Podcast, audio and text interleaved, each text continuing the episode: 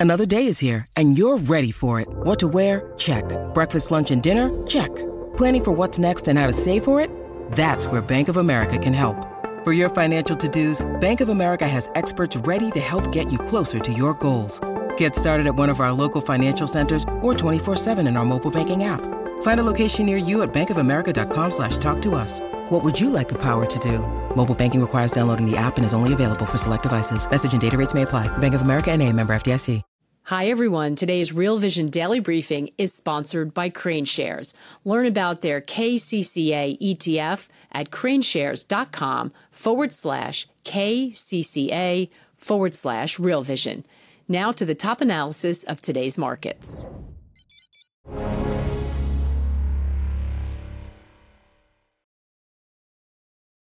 Lon, welcome to Real Vision. Hey, thanks so much, Ash. It's uh, it's a pleasure to see you again, uh, to be with your uh, viewers and your listeners. Re- really glad to join you today. Well, the day is finally upon us. We've wanted to do this conversation for some time now. I'm really excited about it uh, because I'm interested uh, in credit markets, obviously, and I don't know a ton about private credit markets, uh, which is one of your areas of expertise and obviously a significant and rising part of global capital markets right now. Lon, let's get started. Uh, tell a little bit about what you do. One of the reasons I'm so excited to have this conversation with you uh, is that you are literally in the room when these deals get done uh, and have an inside view that most simply do never seem to get. Oh, I'll, I'll give you a little bit about my firm and then me personally, because the, the dynamic is closely related. So our firm is called Riemer and Braunstein. It's a it's a hundred year old um, legal boutique that specializes almost exclusively in finance. So we've got 100 lawyers in, in New York and Boston, Miami, Chicago, Newport Beach, California, and pretty much everyone is a finance lawyer. Um, about half of us do real estate finance. I don't do that. Those are the guys who uh, advise people in uh, constructing hotels and office towers, not my specialty. And then the other half of the firm is engaged in commercial finance, and that's my specialty. That's representing banks and non bank lenders, hedge funds, uh, specialty lenders, factors, supply chain firms, anyone who's providing financing that is not real estate focused. That's what the other half of us do, and, and that's my specialty. Um, I've been doing it for 30 years, and um, I, I, represent people from the top to the bottom of the debt stack. And what do we mean by the debt stack? Um, so I represent people who are doing billion dollar lev, LevFin deals at the at the top of the of the debt market, uh, deals that are widely syndicated, uh, that might or, or might not be packaged or sold to the secondary market. And I also represent uh, hedge funds and, and non-bank lenders uh, structuring smaller $100 million, $150 million revolving credit lines, term loan facilities, et cetera, uh, so that people can run their businesses, um, both uh, um, uh, working capital revolving lines and term loans. And as I say, I've been doing it for about 30 years. Um, and it, it's industry agnostic what we do. So the borrowers uh, in these credit facilities where we represent lenders uh, they might be in retailing, oil and gas, uh, technology and life sciences, um, literally any industry. And so, what what uh, Ash and I were thinking was, I have a real unique visibility on a broad uh, uh, scope of lending activity, and hopefully that that gives me the opportunity to give some perspective to the listeners and viewers about what I think is going on uh, in the lending world right now. And and before we get too deep, I just want to say that my opinions are my own opinions. So they're not necessarily those of my firm, uh, uh, my my fellow partners here at the firm, or, or any of our clients for that matter. Yeah, you know, you said something that was really interesting, on this idea that you're industry agnostic, which makes sense uh, because we're talking about a globally fungible pool of funds uh, in the capital markets. Let's start out with the basics. Talk a little bit about the nature of the capital stack. Uh, obviously, there are a lot of different moving parts here. There are a lot of different options in terms of the ways that businesses uh, can fun- finance their ongoing operations. Uh, let's start there before we get into the bigger macro discussion about the size of this market, uh, which I think is going to be very interesting to investors as well. Okay, now that that's that's a good thought, Ash, to to sort of level set. You know, I have my own unique perspective about how these markets operate, how they exist relative to other markets. Uh, it's really an understanding of of, of business in a capitalist uh, client uh, environment. And so the, the way I see it, you know, and, and maybe this is a little bit of an oversimplification for your sophisticated audience. So uh, I'll ask them and you to in, indulge me a little bit. But you know, if you're a partnership or a, or an LLP or, or, or whatever kind of entity you are, um, you know, whether you're treading water or you're expanding very rapidly, you, you need liquidity. You, you need working capital to go about your business. Um, you need to pay your employees. You need to rent your real property. You need to buy inventory. You need to engage in R&D and so forth, buy machinery and equipment. So, so how do you do that? Um, again, at the risk of oversimplifying, I, I, really think there are only three ways that this goes down as a practical matter. So this, this is Lon Singer's short, abridged version of, of how I see the world of, of, uh, of liquidity and business operations. So at the high, high end, you've got the businesses that cash flow. What does that mean? You, you've got a handful of businesses, a tiny percentage of enterprise where they, they throw off so much cash so regularly without any peaks or valleys, without any real challenges, so much EBITDA that they have all the ability in the world to conduct their business, grow their business, do R&D, do acquisitions, do anything they want to do, just on the basis of the money that they're cash flowing. So who are these businesses? You know, these are the Microsofts and the Apples of the world. These are a fraction of business enterprises, and they're notable and they really don't need anything from anybody. They just need to go about their commercial growth model. All right. The, the second category of three is, is the entity that avails itself of equity. And this, this covers a broad range. This is the startup that finds some angel investors, um, the startup that uh, sells a piece to private equity, uh, the guy who goes on Shark Tank and gives Mr. Wonderful 25% of the company, you know, if you're willing to give away some of your business, you can get in cash for selling equity. Now, that's a huge market. It's it's Nasdaq. It's the New York Stock Exchange. It's not my specialty. My specialty is the third category, and that's debt, public and private debt, borrowing money from third parties. And I would submit to you that the overwhelming majority of entities in America and globally, but I practice here, maintains one or more credit facilities with banks or non-bank lenders. And the, the, the, way they operate is some of them run their entire cash flow through a revolving credit facility. So it's it's the basis uh, of, of all cash that they use and, and they flow it through, they recirculate it, they redraw it, they repay it. it. It's a little bit like your personal credit card. That's how they run their business. There are other businesses that might have credit lines for specific purposes. Maybe they have a term loan facility that lets them buy machinery and equipment or real property or do joint ventures once in a while.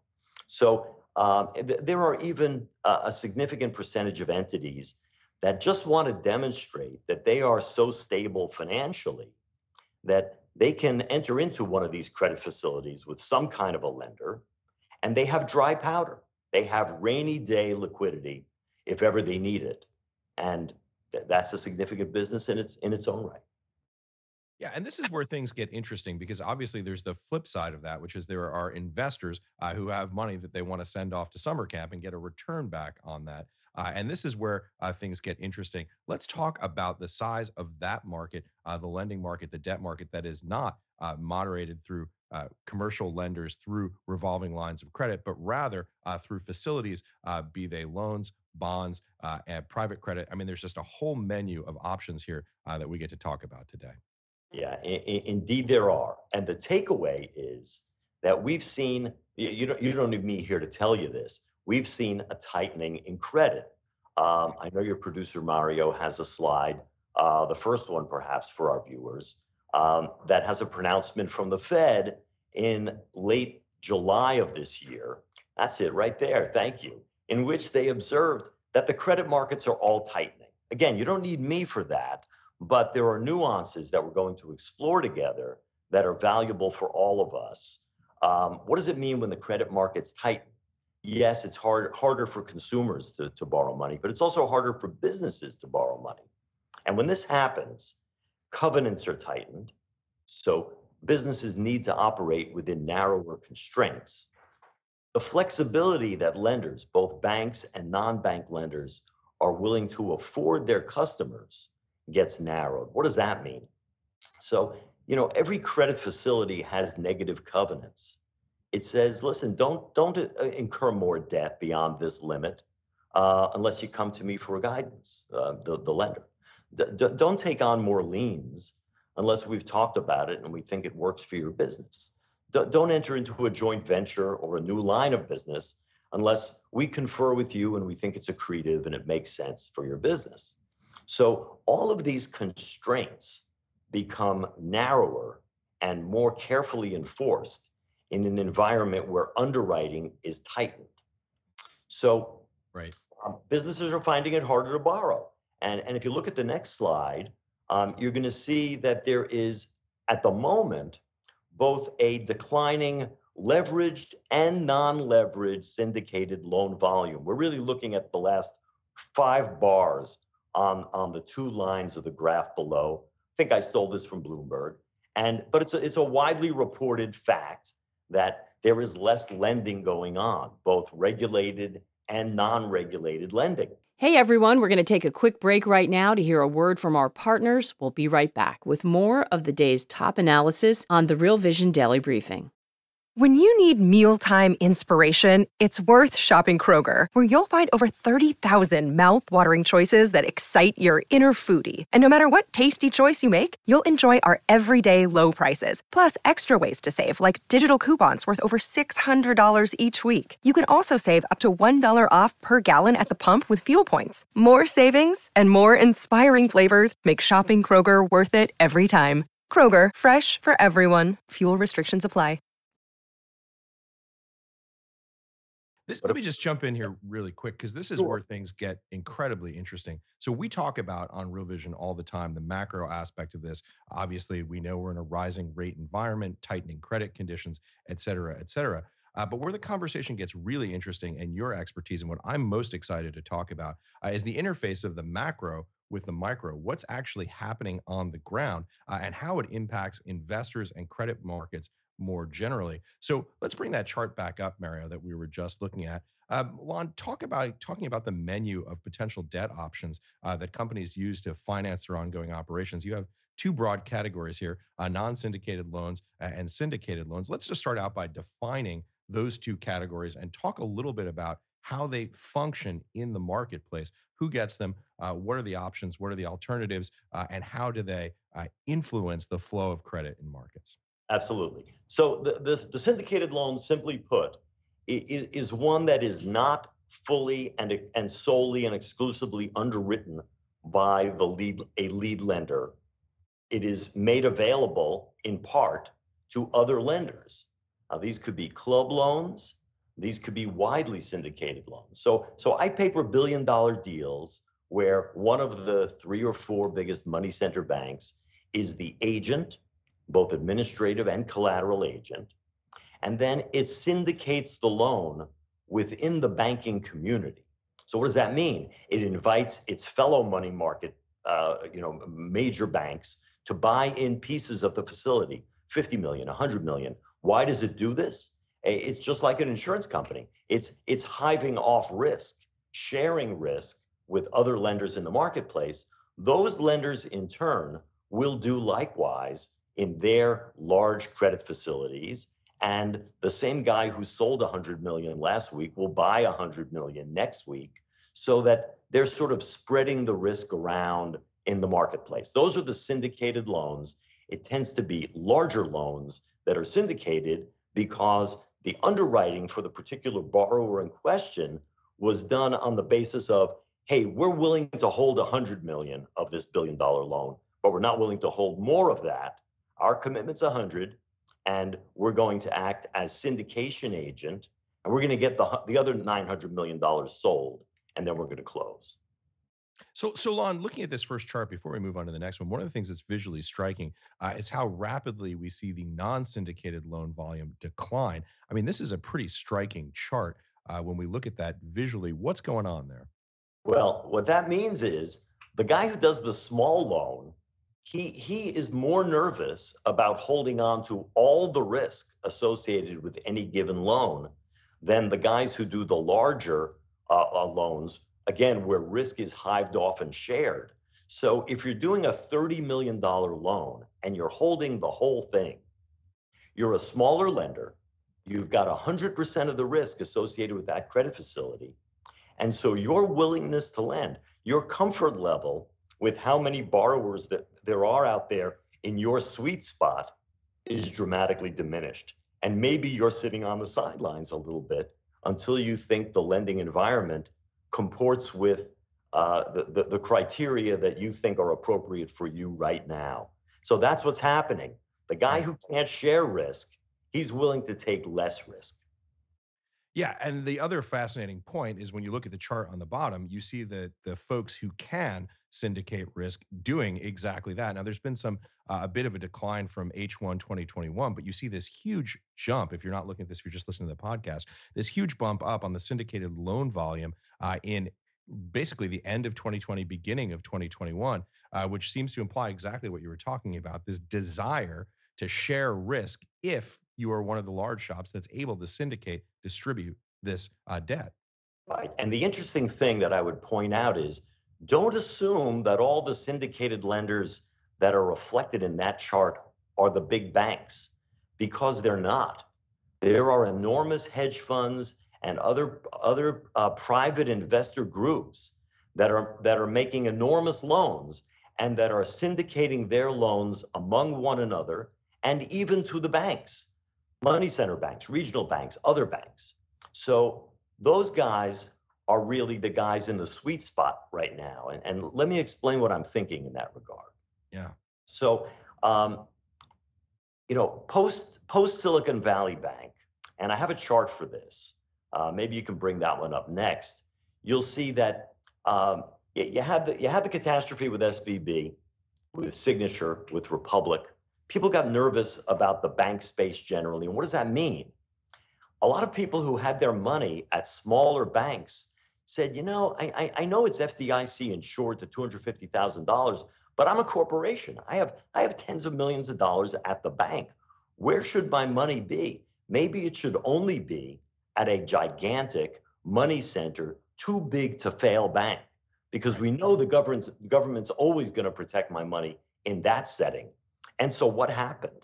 We saw enormous post Silicon Valley bank deposits as reflected in the attached um, promptly after uh, the, the, the, catastrophe with SVB and, and, and Republic and Signature.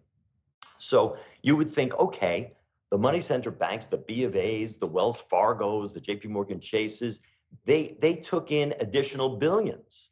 So they must be eager as can be to lend. They're throwing lots more uh, um, uh, lending money out the door, aren't they? Well, no. The answer is they're not. They're they're hunkering down with all that additional liquidity. They're shoring up their stability. They're preparing to ride out any difficulties. They don't want government intervention again. Their memories are pretty good with respect to 2008. And so they, in fact, are not the guys who are doing the serious aggressive lending right now. So who is? It's the non-bank lenders. And I'll tell you why. So we talked a little bit earlier in the conversation about the fact that credit criteria have grown tighter. And uh, Ash pointed out, and we all know it, interest rates have gone up. So what does that mean? That means the private lender is lending with, with tighter criteria right? It's a less fast and loose lending environment. And yet he's getting a higher IRR, he's getting a higher yield. So, what these guys are doing is pooling money, partnering up, working together.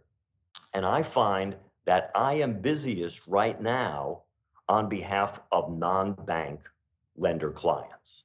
And so, for your investor audience, Ash, I would say, you know, do some investigating about who these non-bank lender clients are, the large ones. Some of them are publicly traded. Uh, people are going to explore this after after we get off our call today. Uh, we represent a, a significant number of them, and as an industry, they're in a bit of uh, of a sweet spot right now. I would submit to you, and and that's worthy of some thought. So tell us more about those types of agents, uh, the activity that they're engaged in, and a bit of an overview of what their uh, sort of overall position is in the lending industry. Yeah. So, you know, historically, they've been challenged. They have to compete with the banks. The banks have a cost of funds of nil, right? People deposit trillions of dollars. Uh, the banks have paid virtually no interest on that money for many, many years now. And so the bank has no cost of funds and it lends it to businesses. And so it is the most aggressive and first uh, uh, resource uh, to a company that wants to borrow money.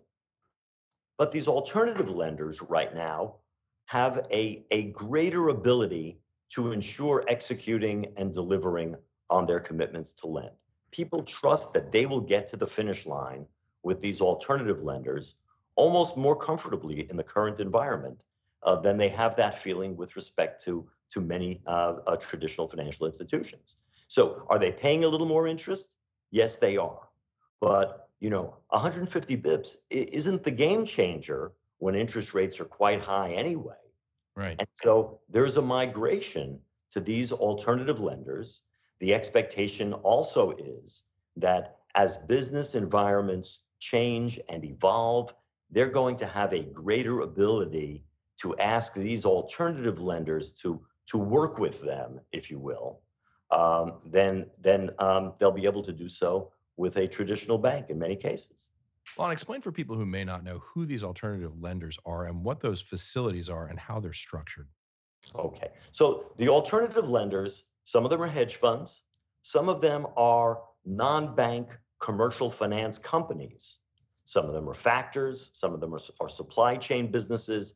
They are providers of loans and other types of financial accommodation that are privately held or publicly held, but are not regulated financial institutions.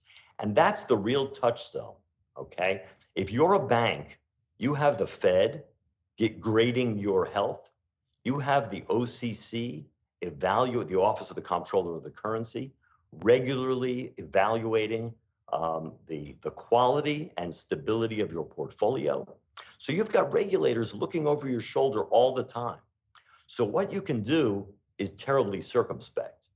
And the private finance enterprise is, is firmly positioned to be opportunistic. It answers to no one but itself and its own investors.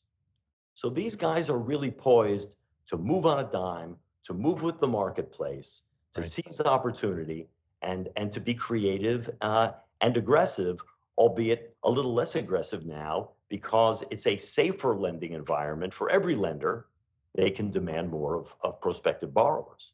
We're going to take another quick break to hear a word from our partners. We'll be right back with more of the day's top analysis on the Real Vision Daily Briefing. I think our listeners and viewers can understand why I was so eager to have you on the show. Lon, we talk about the broader macroeconomic conditions, and what you're giving us here is kind of the microeconomic connection to how these agents in the system function, why they do what they do in rates in rising rate environments, specifically if we talk about what's happening right now. And I think it's so important for people to understand the internal dynamics of the system. You know, one of the things that I think confuses a lot of people who aren't uh, in the debt space is there's kind of a dizzying array of options here uh, from bonds and fixed income leverage loans, private credit, talk about the big buckets of lending, how you think about them, how you classify them, and what role they play uh, in the credit system. Yeah, they're, they're all closely interrelated. There's it's it's like a boat on the ocean. There's shifts between and among them all the time. It's it's only a special company that's in a position to to, to issue bonds to the public. A smaller company that needs a 75 or 100 million dollar working capital credit facility it needs to go to a traditional lender or a non-traditional lender and borrow money. And that's really my sweet spot. People borrowing between 15 or 20 million dollars and 2 billion dollars. That's the world I live in, both with traditional lending institutions uh, and, and the non-traditional uh, private lend- lending institutions. That's my sweet spot. And by, by, by focusing you and your listeners on that segment of the lending market, uh, what's interesting is, you know, we, we, can, we can take something other than a monolithic view of lending. It's, it's very easy to sort of kick back and say, hey, lending is tight, uh, money's expensive, that must be bad for businesses, probably not great for the economy. Okay, but th- there's no value in that. Let's right. let's right. let's focus. You know, I, I think if if we focus on a couple of industries, for example, and think about a couple of industries and how does the lending environment impact them, that might be particularly illustrative. Will you indulge me with that? Yeah, let's take a look at that. And I just want to say to point out the other point that you made there, which is such an important one. Uh, when people talk about the uh, co- corporate uh, bond market, for example, as you point out, it's a very small tranche of the most elite companies that have the ability uh, to raise funds on that market. You know, Microsoft and Google can issue debt. That, that's right. Public public debt is for the Fortune 100, the Fortune 250, day-to-day businesses, even very substantial businesses, businesses that are treading water, businesses that are expanding a little bit, businesses that are hitting critical mass, businesses that may be enormous at some point all of them need traditional borrowing, signing up for a credit facility with somebody. And, and that's, that's the overwhelming sweet spot that I live in uh, and where most of the money moves around. Um, so let's take a look at the industry by industry view. I know you've got some data prepared. Yeah, no, absolutely. So um, let, let, us think about uh, the retail industry, for example. P- people are interested in that. We all go to the mall or we don't, and, and that has an impact on society. But the retail industry is one that I'm very close to, very familiar with. Um, and the reason I'm interested in it is that um, it's one of the, the logical largest users of revolving working capital credit facilities. And, and you say to yourself, why? Why retail? Well, let's think about it.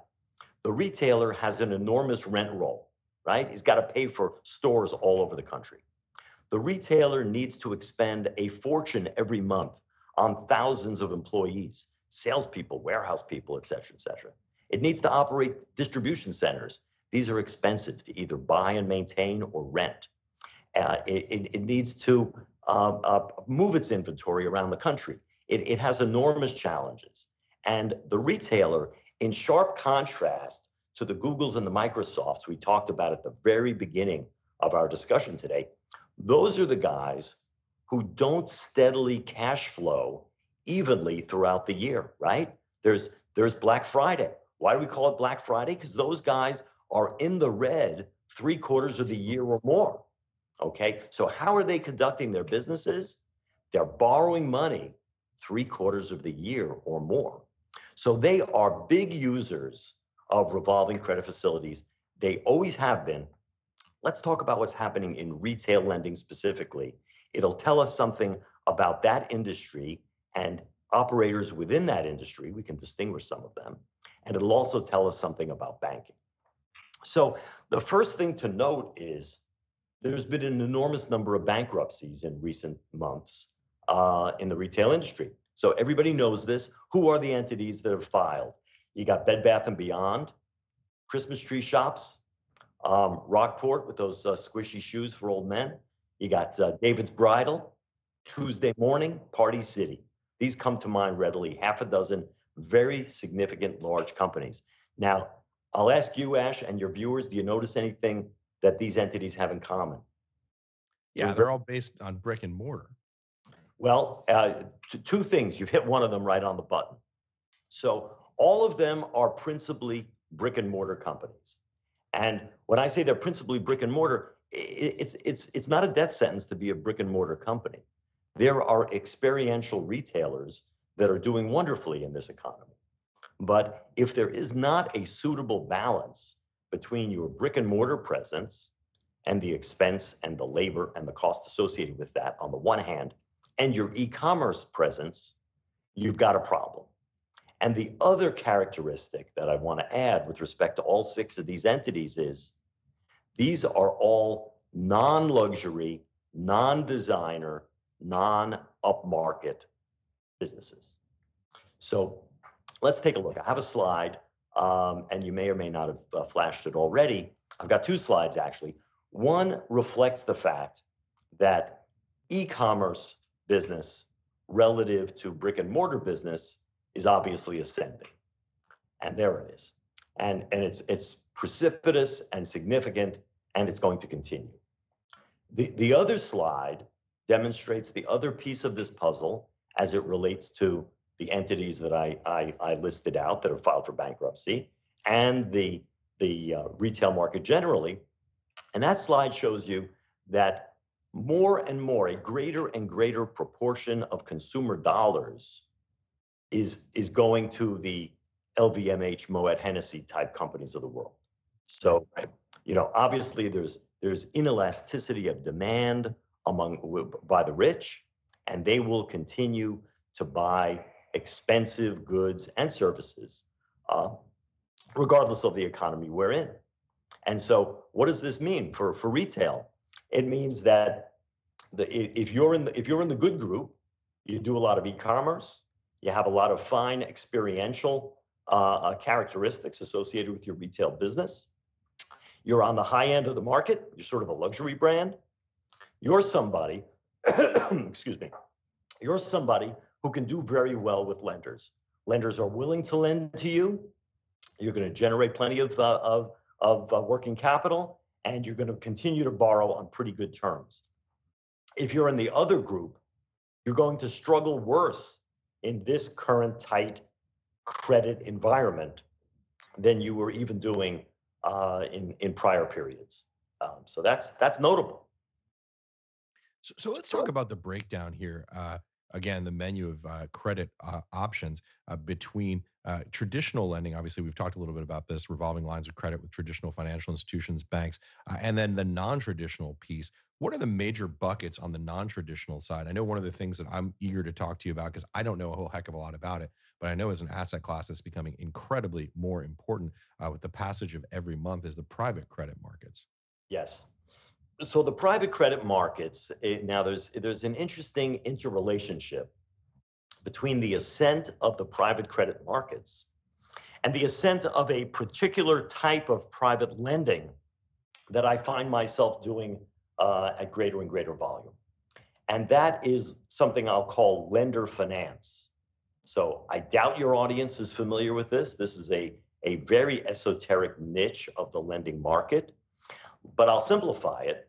Lender finance is basically providing a warehouse credit line to a borrower that is itself a lender. So, okay, let's let's slow that down.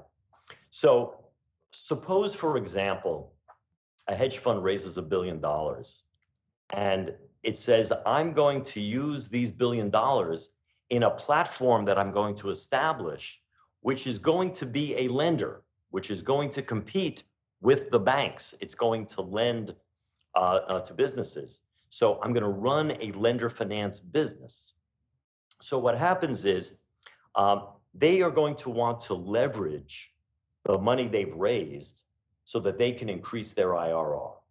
And they open up a warehouse line and thereby leverage the size of their facility. And what happens, and this is kind of nuanced, is that the, the ultimate lender is sort of derivatively and secondarily secured by the collateral that is taken by its borrower in its own borrowers. And so it's a fairly complex debt stack but this is a market that is increasing dramatically, lender finance. Um, and, and, and the reason that that's happening is twofold. Uh, more and more businesses are setting up to lend to lenders, and more and more lenders who are not banks and who want to leverage their platform are growing like crazy at the moment in time when banks are making fewer loans and have more rigorous criteria attached to their loans. Well, you just made an interesting point there, which is the rigorousness of the criteria that are attached to the loans. It sounds like what essentially is happening here is it's almost a kind of regulatory arbitrage where you have less regulated entities uh, who have greater flexibility in their ability to lend uh, that don't have the you know alphabet soup of regulators scrutinizing them. And as a consequence you see that flow of credit happening uh, in the non-traditional lending markets. That's exactly the story. And so i have i have bank clients whose employees call me all the time and say i'd love to do this deal. Five years ago this was right in our sweet spot. It looks great. I, I can't do it. Why not? The box that we're consigned to by this alphabet soup of regulators is such right now that it, it doesn't look secured in exactly the proper way. It, it doesn't look like it's in exactly the sweet spot for us. It, it, it runs afoul of the directive that says we can only have so many borrowers in a particular industry, for example. And we already have too many borrowers engaged in this industry notwithstanding that the industry in question may be the hottest and best place to make loans right now. So my, my bank clients are constrained and it's tricky for them. And let me tell you a very practical reality that goes along with this. So if you're a business development officer at a bank, your job is to go out and talk to CFOs and find loans to tell the guy, hey, I see you have a credit line with XYZ right now. Well, we here at ABC, we can give you a more flexible, uh, more favorable credit facility. Why don't you come over and move your borrowing activity over to us? They're, they're, they're salesmen with uh, uh, accounting and, and economics backgrounds. That's what they are. Right. Well, guess what? The best guys in that space, they make the best living possible for themselves when their institution is giving them the support and the flexibility to do a larger percentage of the transactions that they come in and present to a credit committee. What am I saying? The guys who are really good, they're moving over to private debt. Why? Because they can get paid. If they can't get the loans closed at the bank, they, they can't make the living that their expertise uh, uh, really merits for them. So it's very interesting. Yeah, and obviously these are very bright, sophisticated individuals who are rational actors are going to go where the cash flow is. Uh, I'm enjoying this conversation immensely because typically I talk to economists uh, who look at these things in various sort of abstract ways, but to actually understand the microeconomic underpinning, why the agents do what the agents do, uh, from someone who's actually in the room with them, I think is just fascinating. But I wanted to I wanted to give folks just a little bit of an idea, talking about the macroeconomic side, about what some of the the size of this market and its growth, because it is so important, I think, for people to understand the scale of this, what we're talking about here. So the private credit market in 2020 was 875 billion dollars. At the start of 2023, this year 1.4 trillion dollars and it's predicted to essentially close to double 2.3 trillion dollars in the next 4 years by the end of 2027 uh, i did my homework last night to keep from uh, myself from getting left in the dust in this conversation. Uh, and these com- uh, these uh, this data is from jp uh, excuse me from morgan stanley. So obviously folks can see rapidly rapidly growing market.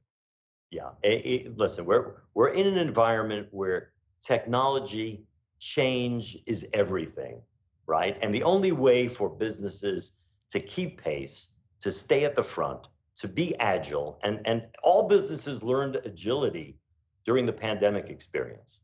The ones that were agile were successful, and the ones that were entrenched and less agile tended to be less successful.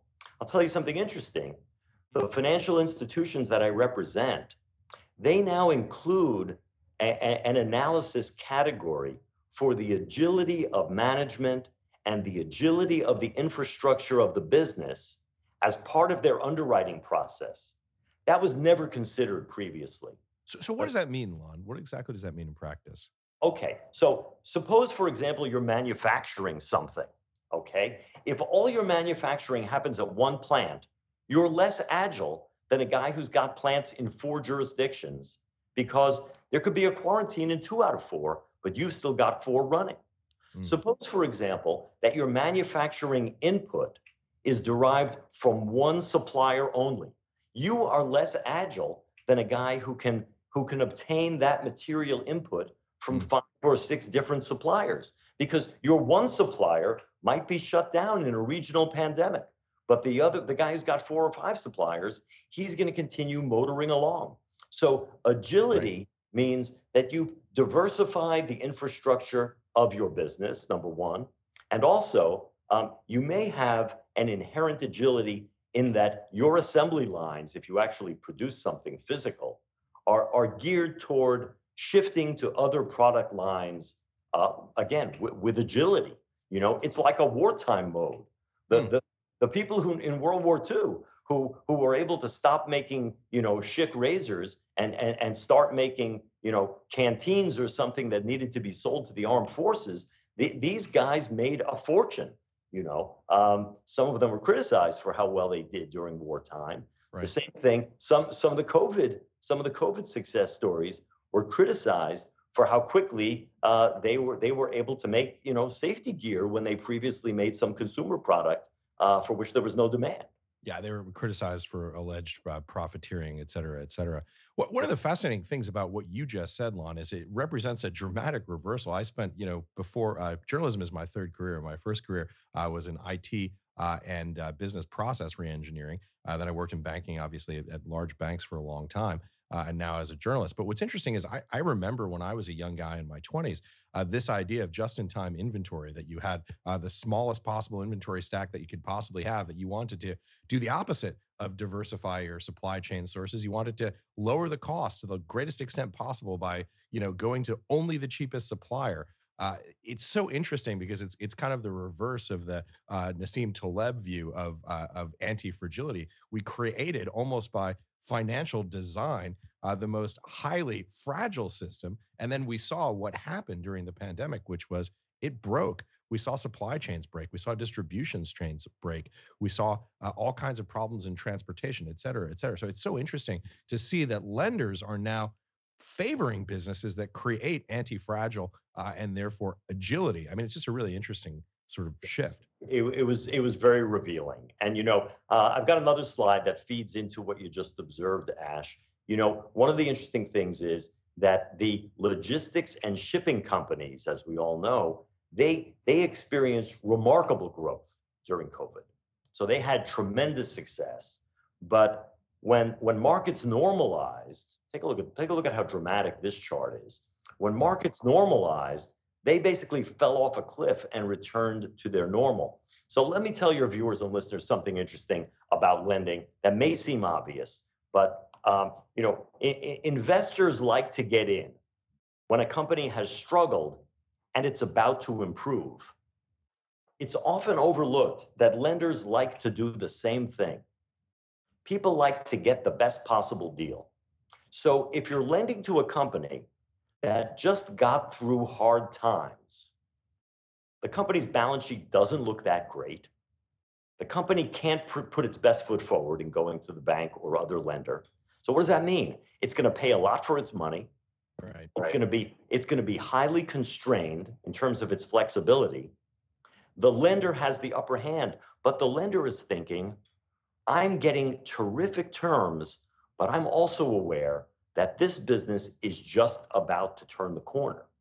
Right. And so an appreciation of projections is something that informs underwriting and lending strategy by all lenders. And so while lenders were delighted to make loans to people who were in the shipping and logistics business prior to and during COVID, at the moment, they're declining businesses. And so they are not favored by lenders they're struggling.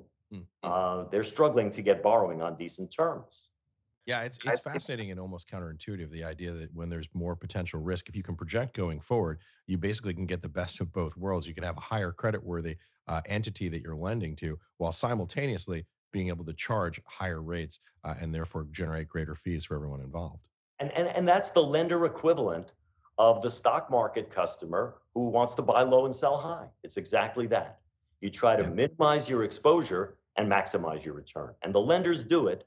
And I don't think people have a real appreciation uh, for how thoughtful they are in doing that. Some some are some are better than others. Uh, yeah, it, it, sort of reminds me when I was a young guy and talked to someone who worked uh, in the uh, consumer finance, uh, was in the credit card business, and said, you know, what we call people who pay off their bill uh, at the end of the month, we call them deadbeats, right? Because you don't raise any money on you. It's kind of this counterintuitive aspect. Correct, correct. That's the, the those guys are the zero IRR component of the business. And so, you really don't like those guys very much. Um, I'll tell you another interesting example. And you know, we talked about upmarket and downmarket retailers before. Um, here's here's a corollary, almost opposite example that um, feeds from the uh, COVID post-COVID experience. So um, during the COVID era, anybody who was making a consumer good, toothpaste, toilet paper, we we know the answer. People weren't just buying the stuff; they were stockpiling it, right? So these guys could could borrow on virtually any terms that interested them. Um, I, I, think there's a chart uh, that that I have coming up in a moment that talks about the fact that um, uh, consumers were buying the household brands. They wanted Kleenex and Clorox and and and Crest toothpaste, and they were buying this stuff uh, in sufficient quantities that they could they could store it in the basement like the apocalypse was coming. Right. So now, why did that happen? You, you had scarcity or a perception of scarcity, and, and you also had the government printing money handing people money and saying, hey, you might want to stockpile this stuff. We're not sure how much of it is going to be around. So the government was subsidizing it. You had an environment in which people were nervous. Obviously, people were, were buying the stuff like, like hotcakes. Okay, then what happens? Now we find ourselves in an inflationary environment. Things are really expensive. Gasoline's a fortune. Things are expensive in the grocery store.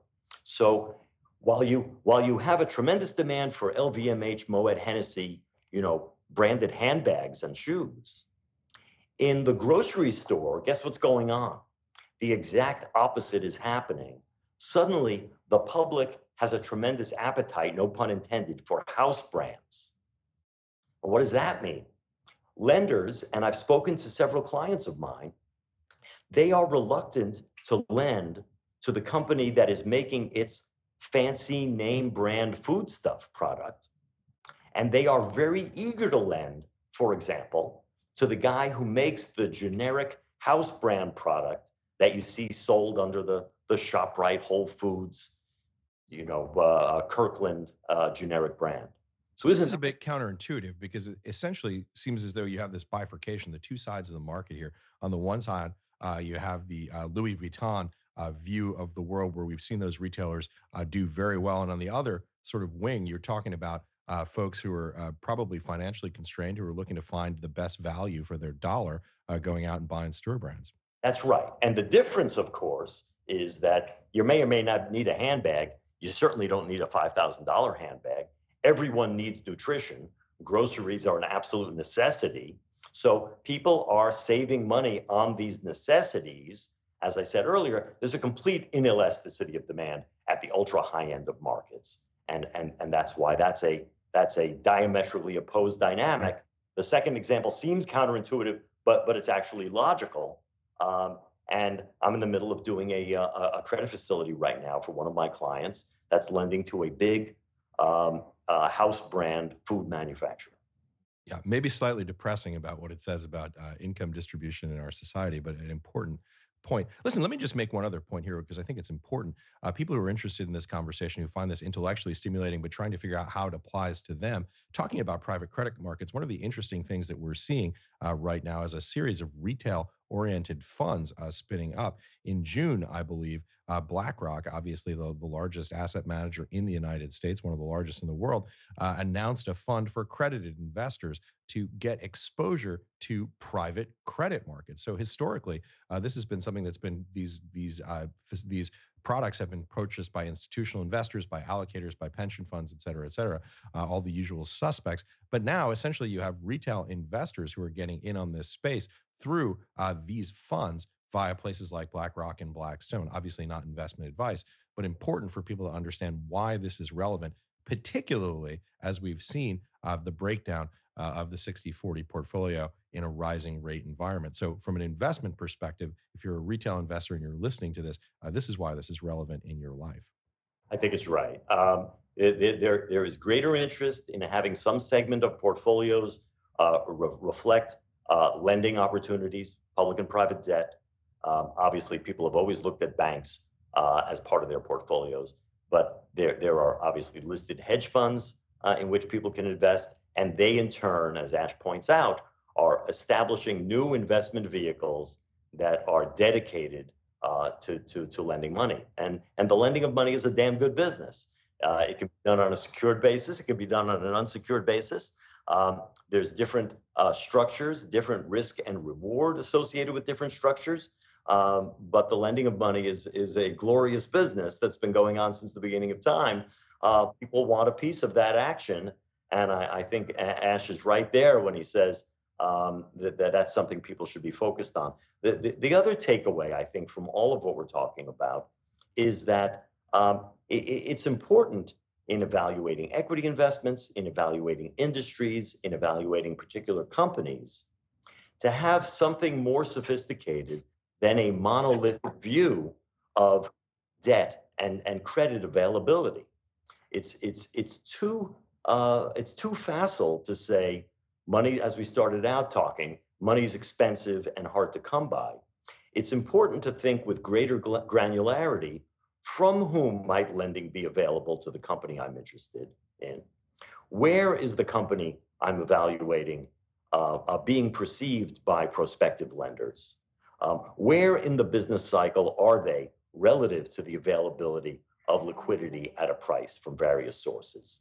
So all of that needs to be considered in a much more nuanced and narrow way um, than by, by generalizing about the state of the debt or equity or any other market.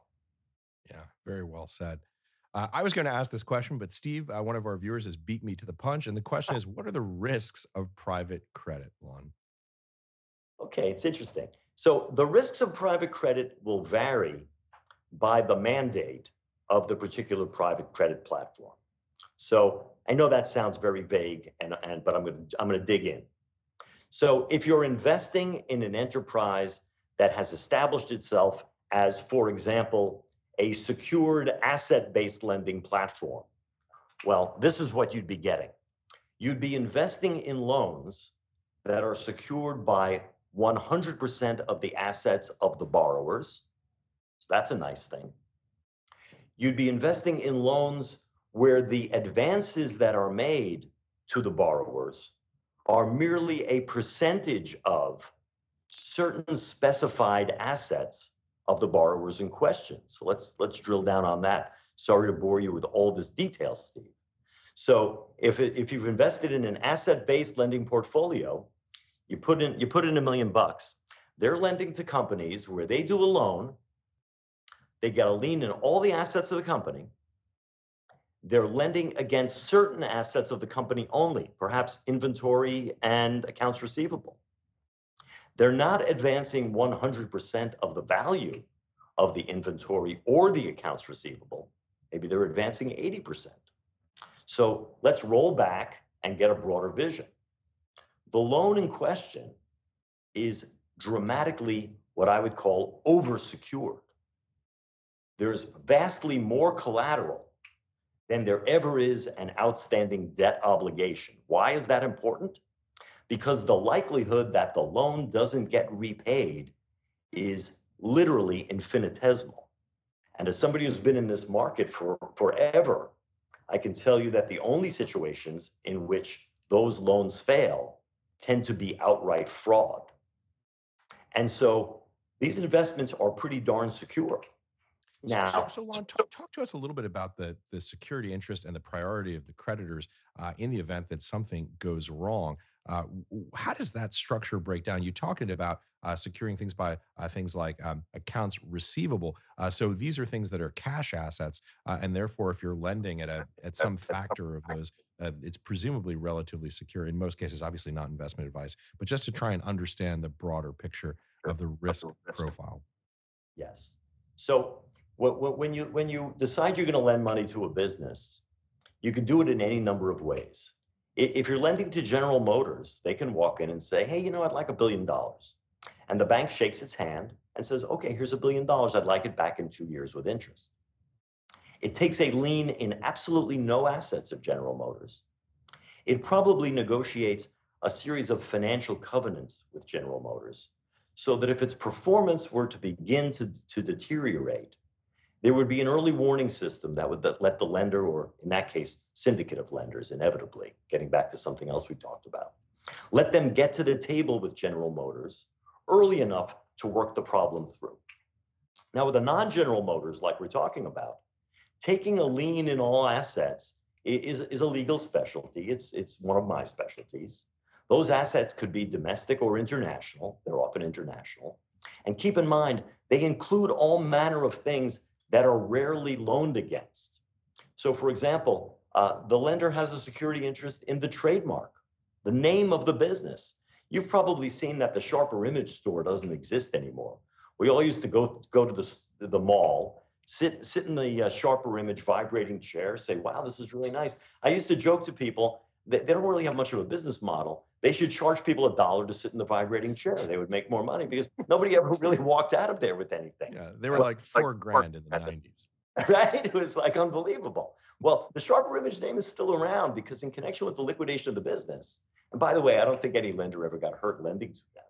In, addition to selling off the fancy radios and the vibrating chairs, they sold the Sharper Image name to some private equity firm that licensed the Sharper Image name out to all sorts of makers who are providing little, little things that you can buy online through Amazon chargers, earphones, this and that. Um, there's a little secondary value associated with Sharper Image. People say, oh, it's Sharper Image, must be pretty good. It's made in China like every other piece of technology. But um, the Sharper Image name can generate revenue. So in, in my example, you've got lots of what the industry calls boot collateral.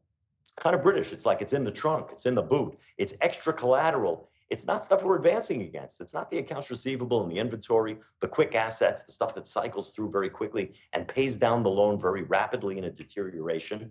It's extra collateral, things like real property or machinery and equipment, stuff that I can liquidate if after 60, 90, 120 days, collecting out the sale of the inventory, getting the accounts receivable repaid, I still come up a little short for my for my lender client. Well, now I go foreclose on some of that other stuff, sell that at market, and make them whole. So investing in completely secured loans is a very is a very good investment if it's managed well by people who know how to underwrite them and know how to manage the credit facilities. And obviously, you have to trust the business people you're dealing with, their business acumen, their sophistication, the kind of counsel they engage, the kind of companies they they uh, uh, lend to, uh, and and the kind of diligence they undertake.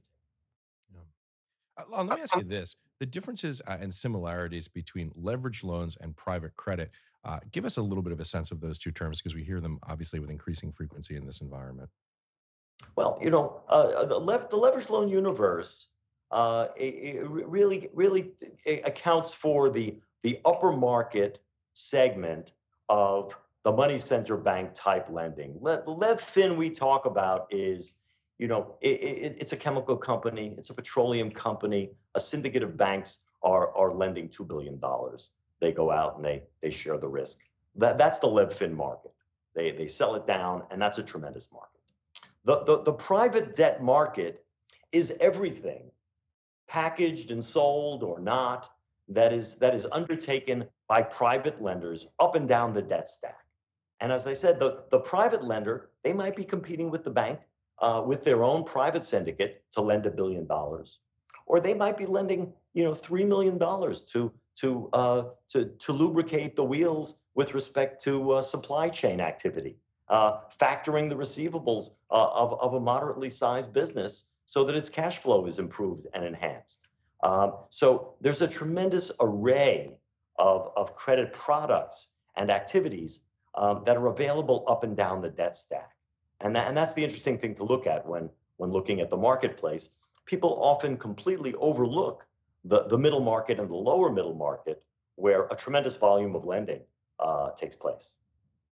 We get a new question in. Uh, this one from uh, Ralph. Uh, oh, it's always a sophisticated question from Ralph Humphrey. And the question is What does Lon think of these NAV loans, net asset value loans, uh, private equity firms are getting? You know, I'm not going to opine on that, Ralph. I hate to demur. And, and it is a sophisticated question, but it's not a space in which I live. And, you know, I've told people many times uh, a, a bad lawyer is one who'll give you advice on any question you ask him. And a good lawyer is the one who will only advise you about things he knows about. So I'm going to uh, I'm going to tell you that's not in my sweet spot. uh, let me ask you this: one of the things I was I was doing a little research last night on private credit markets because it's it, as we talked about, it's such an incredibly rapidly growing space. Uh, one of the things that I thought was interesting is that it seems that many of these loans uh, in the private credit space are held to maturity uh, rather than sold or syndicated. Uh, is that a sense, something that you have a sense of, and and what are the drivers behind that type of activity? Well, I, I think you're absolutely right. They're largely held to maturity. They're largely three-year loans. I would say the market is such that almost every line I close is for three years. There, were some points uh, throughout my career where four years was more common, but I think three years is the, is, is the right window right about now. So why are they held? They're held because in the underwriting process, um, projections anticipate that they will perform and, and pay good value uh, throughout the term. Um, in, in many cases, the borrowers have entered into the credit facility on the basis of a relationship with particular bankers or a consortium of bankers.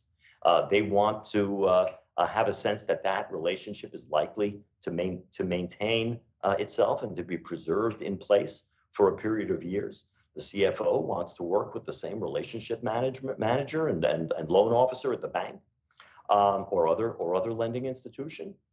And so, uh, really, the selling of these loans, um, the, the, the ones I'm talking about for the most part, uh, is, is not the primary goal. Yes, there are businesses that package and sell them immediately, but for the most part, um, they're held and managed. And, and the other thing to keep in mind is uh, uh, some of these lenders, especially the banks, and th- this applies uniquely to the banks, they may be uh, in a position to generate revenue from cross selling opportunities that non-bank lenders uh, cannot make available. What do I mean by that? If I'm in a three-year relationship with a borrower as a bank, I may be able to, sell them uh, credit swaps. I may be, may be able to sell them commodity hedges. Uh, I may be able to uh, issue a private uh, credit card for them. I, I may be able to uh, attend to all their cash management. I can earn fees doing a lot of other opening letters of credit, um, so I can earn a lot of fees in addition to the interest on my loans per se. And so cementing and broadening the relationship represents an economic opportunity. Interesting. Uh, Lon, this has been a spectacularly interesting conversation to me. I've enjoyed this immensely. Uh, it's great to just have a, a view uh, from actually inside the room from someone who's advising uh, these lenders uh, on these activities. We tend to look at things from a macroeconomic perspective. It's so helpful to have someone who can bring the view from inside the room. I know our uh, viewers and our listeners are enjoying this immensely. I can see the comments in the live stream. Uh, terrific conversation. I hope you come back and join us again. Uh, before we go, final thoughts, key takeaways that you'd like to leave our audience with. Yeah, again, I, I think I alluded to it earlier. And, and my lesson for the group, and this is a savvy, sophisticated group, and that's why I'm delighted to be here. My lesson is don't think of the credit market as a singular thing. Consider the, the, the various slices of the debt stack, the various lenders, the various borrowers by industry and entity within industry, and, and try to evaluate uh, an appropriate connecting of the dots when you consider a company. Say to yourself, from whom might they borrow? Where do they stand from a, a credit perspective relative to their competitors? Uh, the more you know about the credit market, the, the, the more you know about the impact of the credit market on, on uh, their prospective borrowers and businesses uh, across the economy. Perfect point to end on. Uh, so much more we could explore. Only one solution. We're going to have to have you back again to continue this conversation. Lon Singer, thank you so much for joining us. Thanks, everyone. It's been a real pleasure. Ash, as they say, I'll see you around campus. see you around campus, Lon. Have a good weekend, everybody. Bye bye. Thanks for joining us, everyone. Today's Real Vision Daily Briefing is sponsored by KraneShares. Learn about their KCCA ETF at kraneshares.com forward slash KCCA forward slash Real Vision.